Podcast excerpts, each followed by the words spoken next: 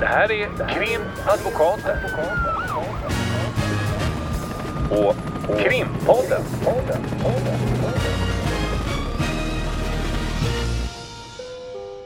Parter och ombud kallas till sal 32. Hej Lotta!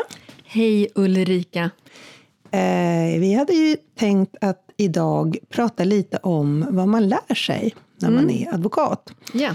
Och då vi som håller på med brottmål. Vi har ju pratat om det ganska mycket, att vi håller på med brottmål. Vi är försvarsadvokater och eh, vi är också eh, företrädare för målsäganden som är den som är brottsoffer. Och vad lär man sig då i det här jobbet? Man lär sig ju eh, olika... Juridiken, Precis, rättsfall och man lär sig eh, olika... processformen, processreglerna. Var man ska sitta någonstans om man kommer in i de domstolen. oskrivna processreglerna kan man säga. Alltså hantverket att vara Precis. eh, advokat. Allt det här som när man är helt ny också tänker oj nu ska jag gå upp på häktet första gången. Och, och eh, tidigare på Kronobergshäktet så var det ju såna här slussar i hissarna. Och då gällde det att verkligen fråga eh, sin arbetsgivare, den man jobbade med, hur ska jag ställa mig i hissen eller utanför vilken hiss så att jag ställer mig rätt? För tänk om det kommer en annan advokat som är jättevan att vara där på häktet, så ställer jag mig vid fel hiss. Då har man ju liksom tappat allt. Så det gällde att göra sånt. Det gällde också att gå in innan det är självklart vart man ska sätta sig i rättssalen och alla såna där. Mm, man där- kan säga hantverkssidokunskaper. Ja, men jag får bara säga en grej med det. det. Då kan jag tänka lite nu då när man har jobbat i, i en herrans massa år mer än när man var på den där nivån, att man var rädd för hur man kommer in i, i eh, rättssalen och så vidare. Eh, varför var det så... Äh, det här som du säger, man möter en annan kollega, så vilken hiss ska jag ta, jag får inte göra fel och så vidare. Och då tänker jag så här, varför, det spelar väl ingen roll, alla är vi barn i början. Men jag tror att det har att göra med hela vår roll.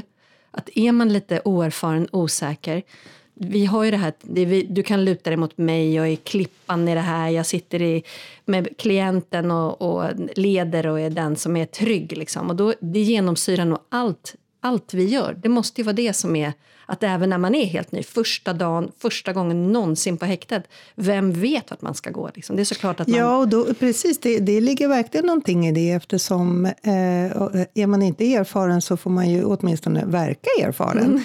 Eh, och klienten ska känna sig trygg med en eh, och, och då kan det ju bli så att om man knallar in i en rättssal och sätter sig på fel sida om domstolen så eh, kan ju klienten tänka att man kanske inte är så erfaren.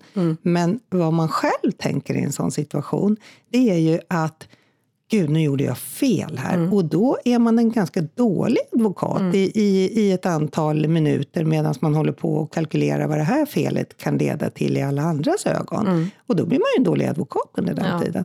Det är samma sak som om man får en känga i, i, eh, av domstolen, att ordföranden ryter till eller säger någonting. Så kan man också tappa i fart när man inte är så varm i kläderna. Det kan ju hända även när man är varm i kläderna, men då, då eh, kan man skrapa ihop sina spillror ganska snabbt och så kastar man tillbaka om det är läge för det. Mm, men det vi tänkte tala om idag, det var ju inte hur vi sitter i domstolen och hur vi läser in rättsfall, för det liksom ingår, utan det var ju mera vad man har för vad ska jag säga, fringisar, vad man får lite extra i det här jobbet att lära sig. Och då tänkte jag fråga, vad har du gjort den här veckan? Ja, inte lite extra tycker jag. Alltså, ibland när man tänker på hela yrket som, som sådant. Jag ska återkomma och svara på din fråga, men jag bara fick ett litet sidospår. Så är ju det... Det är väldigt mycket annat i varje mål som man lär sig väldigt många delar av. Och om man då går igenom vad jag gjort den här veckan, eh, då håller jag nu tillsammans med eh, vår kollega Eh, Annika Nisser så eh, håller vi på att utforma ett program till en kurs som vi ska ha eh, under våren i rättsmedicin. Så det har vi jobbat med, lite casebaserat, lite olika tankar ehm, ehm, kring hur man ska tänka som advokat när man, vad gäller bevisvärderingen framför allt i, i rättsmedicin. Och då har ni varit i alla fall över natten borta eh, Ja, och suttit precis. och planerat det här. Ja, det är ganska roligt för att vi... Eh, eh, alltså vi, har, vi har varit borta nu i, i precis ett dygn, verkligen intensivt dygn och satt oss ner och gjort det här schemat och lite vad ska vi ta fram för fall och lite sådär. Eh, och det kommer ju handla en hel del om eh, vad man ska tänka på när man läser rättsintyg, hur skadebild kan se ut, vad man ska tänka då som eh, försvarare, framförallt även som målsägandebiträde förstås, men det kanske är mer eh, man jobbar kanske mer eh, ifrågasättande såklart när man är försvarare i den delen. Och då är det ju roligt, alltså för någon månad sen tror jag, jag tror att det var runt jul ungefär, så hade Annika fått en eh, armbåge i ögat. Just det. Hon kom med värsta kom- bläckan. Jag träffade henne i domstolen Ja, då. så här Översminkad sådär Översminkad lite snyggt. Mm, så att man såg det bara när man kom nära, men då var det ju en rejäl blåtira. Sen visade det sig att hon hade tagit eh, kort på den här med sin mobil varje dag i hur den utvecklades. Precis när hon hade fått det här slaget in i ögat. Så det första som hände efter att hon kanske då hade eh, bara hämtat sig från chocken, för det är alltid en, en chock såklart att få ett slag i ansiktet. Som vi var- kanske ska lägga till att det var hennes son hon läste sagan som satte armbågen i ögat. Ja, det kan vara bra att säga. Så det var, det var eh, ingen straffmyndig person som hade slagit till henne. Men, eh, eh, och då så hennes första eller andra tanke var eh, jag måste fota den här skadan för det kan ju vara bra att se just hela händelseförloppet med en blåtira. Hur utvecklar sig en blåtira? Från första rodnaden till gulnandet eh, i slutet. Då. Eh, och sen nu då när vi var borta det här eh, dygnet så, eh, så snubblade faktiskt jag och Med ramlade flit? på...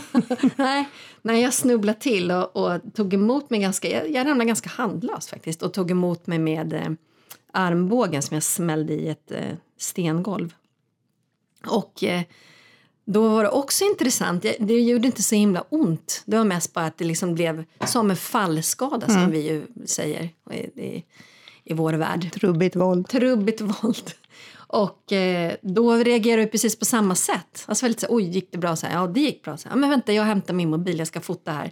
Så nu har vi en, en pågående skada som vi tänker att vi ska använda också då bara. Det är intressant för då har ni dels en armbåge, i och för sig ett barns armbåge, men en armbåge som har träffat ett öga och utvecklar en blåtira. Eh, och sen har ni en armbåge, en egen armbåge som också blir skadad. Mm, ja men exakt. Jag tänkte, det kan ju vara lite tråkigt när du berättar om de här roliga anekdoterna, men, men jag kanske ska ge en kort förklaring till vad ett rättsintyg är. Ja bra. Och det är ju så att eh, om man har eh, till exempel blivit slagen av en person och då om man har fått en fläskläpp och en, eh, en blåtira, då kanske man går iväg till sjukhuset för att bli omplåstrad och få lite Alvedon och så. Och då eh, upprättas det en journal på sjukhuset över vad man har gjort. Och den läkaren som träffar en vid den situationen den har ju ett omvårdnadsperspektiv. Så den skriver ner i sin journal hur, vad man har berättat och, och, och vad det är som har hänt som man berättar. Det är ju en omvårdnadssituation. När det sen ska bli en rättsläkarsituation, då är det en rättsläkare som är utbildad lite på sidan om, eller inte på sidan om, men det är en specialistutbildning. Då får man, om man ska utfärda ett sånt om, eh, intyg, då får man ta del av, för det mesta om det är ett ri- riktigt rättsintyg, vad målsäganden då, den som har blivit utsatt för den här skadan, berättar om hur skadan har kommit till. Sen kan de ibland också få del av eh, vad den misstänkta berättar om händelseförloppet. Och sen jämför då rättsläkaren berättelserna om hur den här skadan har kommit till, eller en alternativ berättelse från den tilltalade om det finns en sån. Då jämförs det med vad som finns i journaler, men också vad det finns för annan dokumentation, Bilder, kanske bilder. Och då ska de då göra en bedömning om skadebilden, den objektiva skadebilden, så som den framkommer i journaler, i bilder och vad det nu kan tänkas vara, filmer och sånt om den skadebilden överensstämmer med uppgifterna om från målsäganden hur den har uppkommit. Och om man då går till läkaren och säger att jag har fått en armbåge i ögat och sen har man eh, ett blåmärke i tinningen, då kan det bli så att det i rättsintyget står att den berättelsen som målsäganden har lämnat överensstämmer inte med skadebilden. Mm.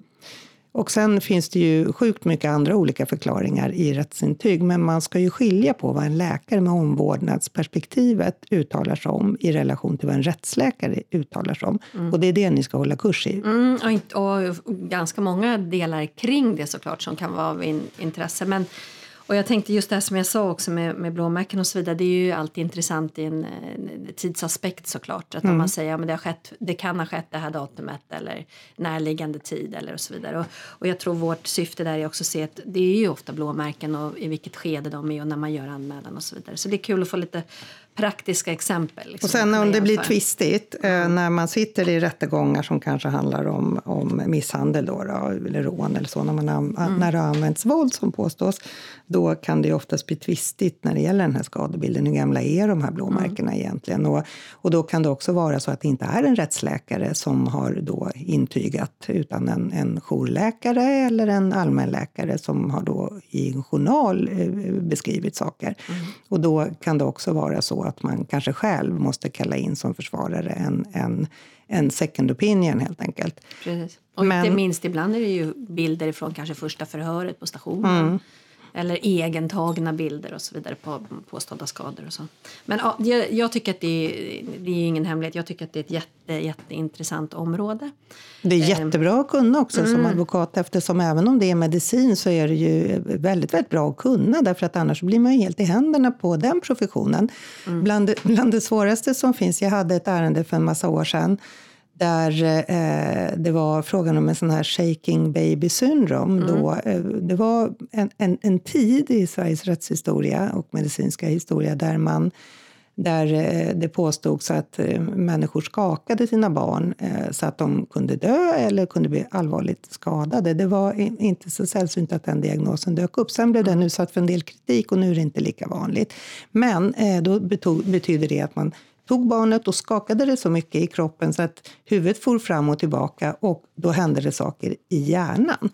Och då fick jag också tillfälle att, lära mig verkligen ingående hur, hur, hur, liksom, hur det funkar, inte kanske i hjärnan, utan nu var det ju frågan om hur man skakar mm i, inuti huvudet och att det finns man har ju lärt sig att det finns någon hjärnhinna och att det finns någon hjärnsubstans som man lärt sig. För det lärde man sig när man tittar på cowboyfilmer, att det, "Åh, det kommer hjärnsubstans. Men man kunde ju ingenting om det där. Och när jag hade det målet, då var jag tvungen att lära mig om de olika hinnorna som finns i hjärnan. Och jag lärde mig, eller tvungen, ibland nördar man ju in på sånt där också, men eh, då fick man också lära sig hur hjärnblödningar går till och de olika typerna av hjärnblödningar som ligger mellan de olika hinnorna.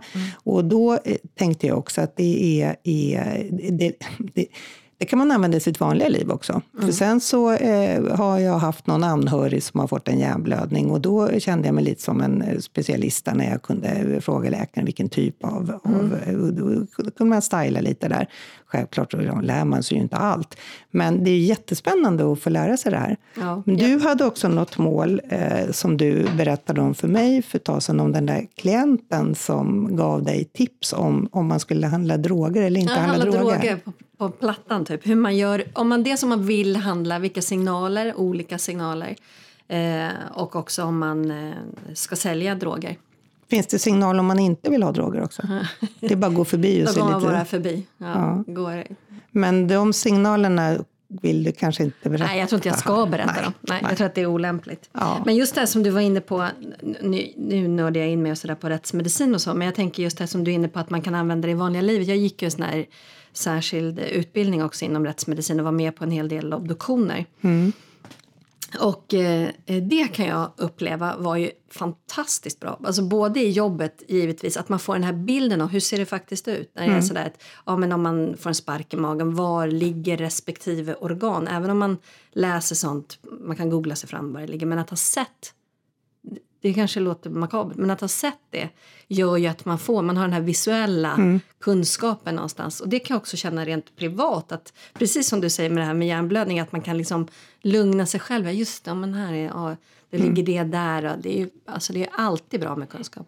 Och det är ju det är verkligen en grej som är roligt med det här yrket, att vi lär oss så mycket om, om olika droger och skador och så vidare. Det är självklart, men det finns ju även andra områden ska säga. Jag var ju inne i någon sån här smugglingshärva med ädelstenar för några år sedan som jag måste säga att jag lärde mig om så här ädelstensindustrin och massa saker som man liksom aldrig någonsin kommer i, i närheten av. Och då, det blir ju ja, men det här att man blir ganska allmänbildad helt enkelt. Det är fantastiskt. Och jag tänkte på det, vad jag har gjort den här veckan. Eh, är, är bland annat ett mål eh, jag vet inte hur mycket jag kan säga, men jag kan säga att, att i det målet så har det förekommit vapen. Och eh, jag insåg, eh, det var i helgen faktiskt som jag höll på att jobba med det där, att he, eh, om någon skulle sätta sig ner och titta i min dator på, på vad jag har sökt på internet så skulle det verka vansinnigt mm. misstänkt.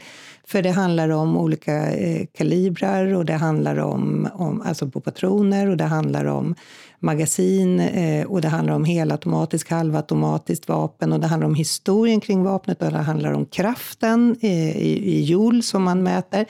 Eh, och då tänkte jag på det och jag kollade massa filmer på, på eh, Youtube för att jag var tvungen att se hur man laddade eh, ett specifikt vapen för att då kunna förklara eh, min klients position om hur det hade kommit sig att det fanns vissa spår ifrån den klienten på det här vapnet. Och då, det, det är också så att eh, det, det, det är inte på det sättet att allt det här ingår i vårt jobb. Mm. Men det är ju inte så att vi tar betalt för att lära oss en massa saker ifrån Youtube. Men man kan, man, det är det jag säger med att man ibland nördar in sig. Mm. För att man hamnar i ett läge eh, där man bara vill komma vidare och läsa mer och mer och mer. Och också tycker jag som advokat, så är det säkert i många yrken, så tänker man alltid att gud, nu har jag slösat bort här i två timmar genom att sitta och lära mig de här detaljerna. Mm. Eh, och det kanske inte är helt relevant i det här målet, men jag har användning för det här ja. i något annat mål. Absolut. Och då handlar det kanske inte om någon anhörig då som är... men, men eh, förhoppningsvis. Men, men eh, att man på något sätt man, man skapar sig en kunskapsbank. Mm. Och sen så springer vi till varandra och våra kollegor här på byrån Mm. Och så har du haft någonting med det där. Och, och det är liksom detaljer kring eh, som du säger, smugglingsbrott, narkotikabrott, eh, eh alkohol som smugglas eh, fram och tillbaka över gränser. Och, och kan man köpa en sån åklagaren påstår att den här eh, flaskan den eh, går inte att köpa på ett svenskt systembolag och det säger klienten att den har gjort och då tar man kontakt med Systembolaget anonymt. Men mm. eh, man håller ju på med massa sånt där. Så att mm. när man säger att många advokater eh, i sitt yrke vidtar också en del utredningsåtgärder så är det här lite på sidan om, om man säger. Mm. Men, men det är någonting som man behöver i sitt yrke. Ja, sen, och sen är det väl, alltså jag tror att har man inte någon sorts kunskapstörst och eh, benägenhet att bli så där att man nördar ner i saker. Alltså jag tror man behöver det i det här yrket oavsett vad det gäller. Liksom. Så är det ju alltid någonting som som dyker upp. Jag menar bara alla, säg början med alla eh, rattfyller och vad händer när det kommer i blodet. Allt med alkohol. Ja, skillnaden på om det är provtaget på urinen eller ja. provtaget i blodet och om det är, träff på, på eh, tetrahydrokannabinolsyra som är en förkortnings... Eh, eller är, man kan förkorta det med THC som är det som finns i cannabis. Då lär man sig det och sen så lär man sig om hur hög var halten. Ja, mm. det kanske var via passiv rökning. Mm. Alltså man lär sig allt sånt där och det är ju det är jättespännande. Mm. Det låter eh, som att det är kanske lite överflödigt men, men det är det ju inte. Det, det här måste man ju kunna. Ja, ja, visst. Men nu, nu har vi, eh, apropå grottat, grottat oss i det här. Jag vet att du sitter på nålar och jättegärna vill prata om en artikel som du har läst i DN. Ja, precis. Jag, jag nämnde ju det för dig. Då. Den, den var i dagens DN. Jag har inte där, hunnit läsa den. Där eh, vi brukar ju inte alltid, men ganska ofta har vi varit inne på hur vår värld, eh, hur vårt yrke skildras i, i media. Och idag så var det en artikel om eh, ett mål som har pågått om en eh, serie serievåldtäktsman, benämnde man det i tidningen. Ett våldtäktsmål där det är då jag avklarat vad jag förstår och det har kommit dom och så vidare. Och då så får målsägandena komma till tals och berätta om sin upplevelse om rättsprocessen.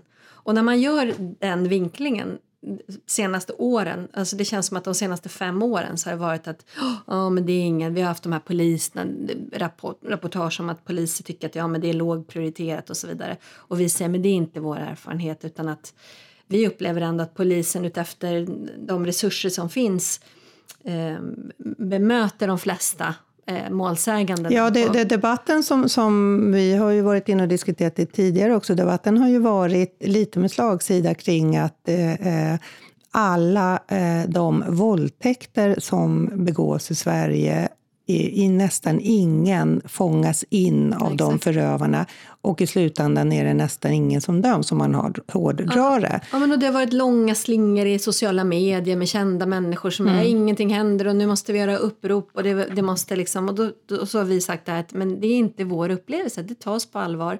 Det, det, man gör allt man kan och sen så kanske det leder till att det här kommer inte kunna gå att bevisa sig i domstolen och då är det vår uppfattning att målsäganden i processen har fångats upp av oss advokater och av polis och åklagare att man liksom tillsammans ändå gör en en process som är bra för målsäganden. Och den här artikeln nu då, eh, där, där var det precis en sån, ett sånt reportage där målsäganden då redogjorde för att ja, men det har varit bra och poliserna tog oss på allvar och vi fick bra information och vi kände att vi var uppfångade i det här och att det, det gick bra och så vidare. Och jag blev glad över det bara att, att det för att det, en gångs skull var som, någonting positivt ja. helt enkelt om den här världen.